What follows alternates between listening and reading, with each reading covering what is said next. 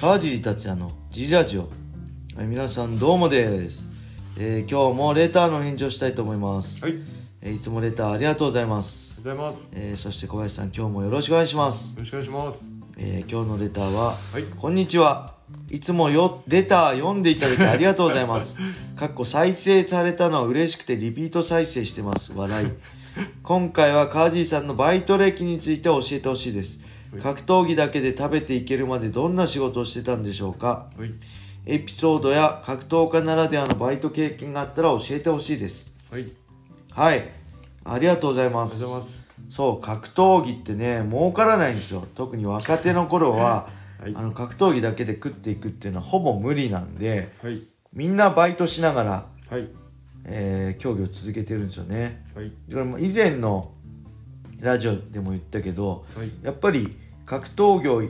やるために強くなるために、例えば上京して東京で名門ジムに入るってなると、はい、まあ東京で生きていくだけで例はいえば家賃だって固定費、はいあと食費だったり、はい、い、ろいろ、まあ、電車代交通費だってかかるじゃないですか、にはい、ジムの会費だったり、はいまあサプリメントとかもはい、必要だろうしそうするとねやっぱり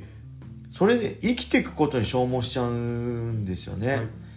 なんで僕は茨城県出身で、はい、えー茨城に住みながら、はい当時一番最初は茨城県土浦市にある総合格闘技トップスではい、えー格闘技を始めて別に最初からプロになりたいと思ってたわけじゃなくてはい、えー、とまあ k 1とかプライド見るの好きではい、で俺もうもちろんなんか佐竹が俺を倒せる日本人出てこいって言ったので、 はいあ俺だって勘違いしたのあったけど別にだからといってプロとかじゃなくてなんかねただ自分でやってみたい楽しそうだなと思ってはい、やってみたらはい、まあそこからハマってだんだんやっていくうちに、はい、あの成長したり試合に負けたりして悔しくてはい、あのどんどんまじ本気になって、はいとことんこう自分をはい追い込めるようになったっていうのは前も言ったと思うんですけどはい、やっぱその過程で僕はあの、えーバイトを辞めて、はい、格闘技に専業になった専業になってないけどはい、格闘技バイトを辞めたのがはい、えっ、とね2004年のね1月ですはい、 2004年あそうですねえ2004年の1月ですねはい、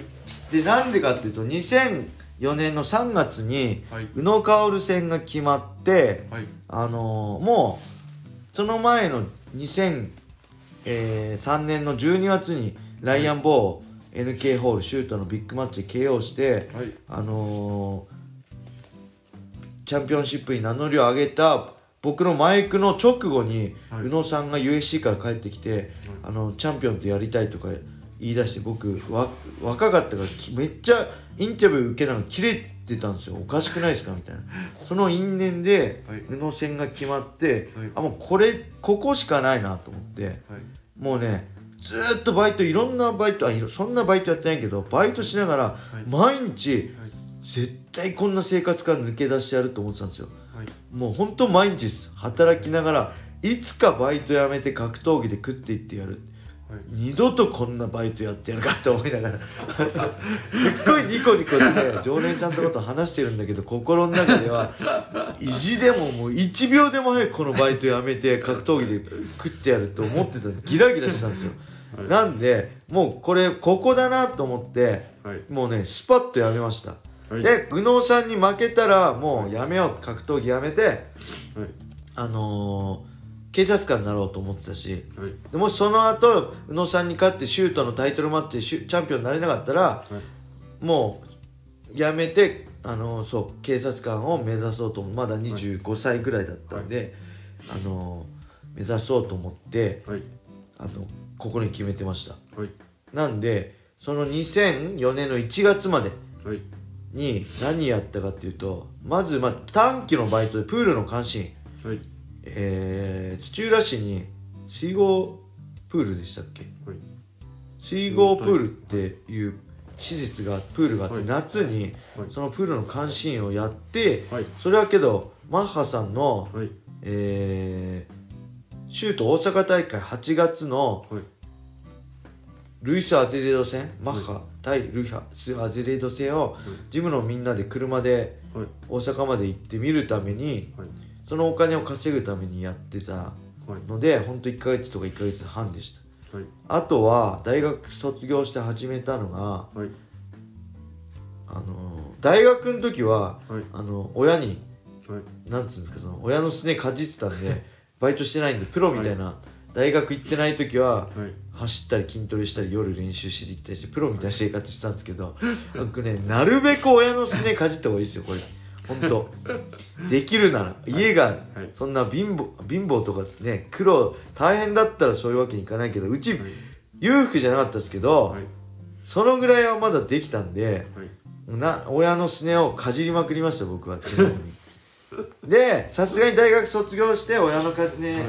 をかじすねかじれないんで始めたのがはい黒猫ヤマトですね、おえー黒猫ヤマトのはいあのトラック運んでくるじゃないですか、はいでとかトラックにはい積み込んである、はいそういうなんですかこの荷物荷物を運び出して各レーンにはい置いていく仕分けです仕分けみたいな、はい仕分けはこう例にこう細かい荷物を分けるやつじゃないですか、はいその前のトラックから下ろしたに、はい大きなこうそうはでかい柵に入ってるんですよこんな鉄の、それを運んで、えーそこに配置させるはいのをやっててそれがねけどね、えーまあ、週566回ぐらいかなはい1日3時間ぐらいだったんですよはいで時給もね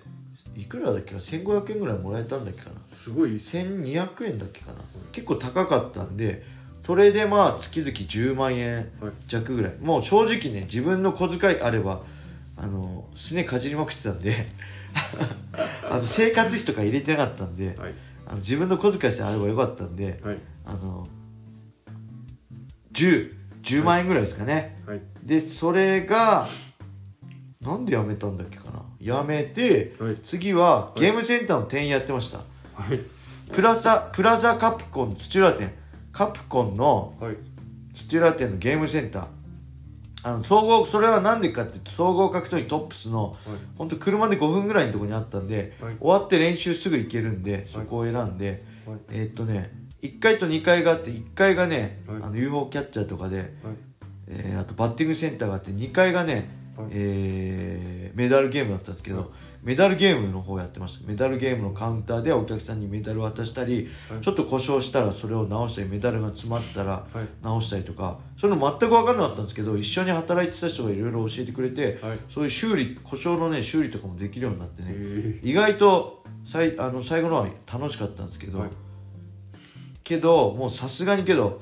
いやいや俺こんなことやるために生きてるんじゃねえんだよと思って あの特にね当時僕が入った時採用された時の店長がはいなんかねプライドの大ファンだったんですよえーで当時ねそうカプコンからプレイステーションかなあのプライドの、あのーソフトとか出てたんですけどそれも買ってて、昨日のプライド見たみたいなはいだからその店長からしたら、まさか俺がプライド出ると思わなかったですよねきっとそりゃそうですねあじゃあプレイステーションじゃないゲーセンでプライドのがあったんだえ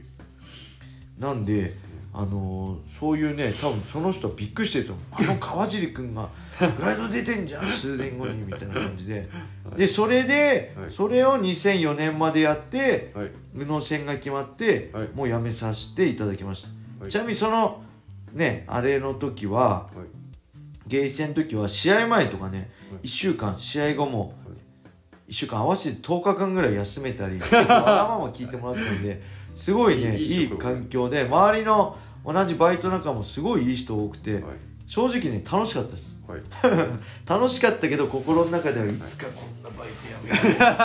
う 俺は絶対こんなもうだそのハングリーさがないと無理ですよねそうですねあの今バイトしながらやってる人ははいそのままでいいよって思ってるんじゃなくていつかやめて格闘技で食ってやる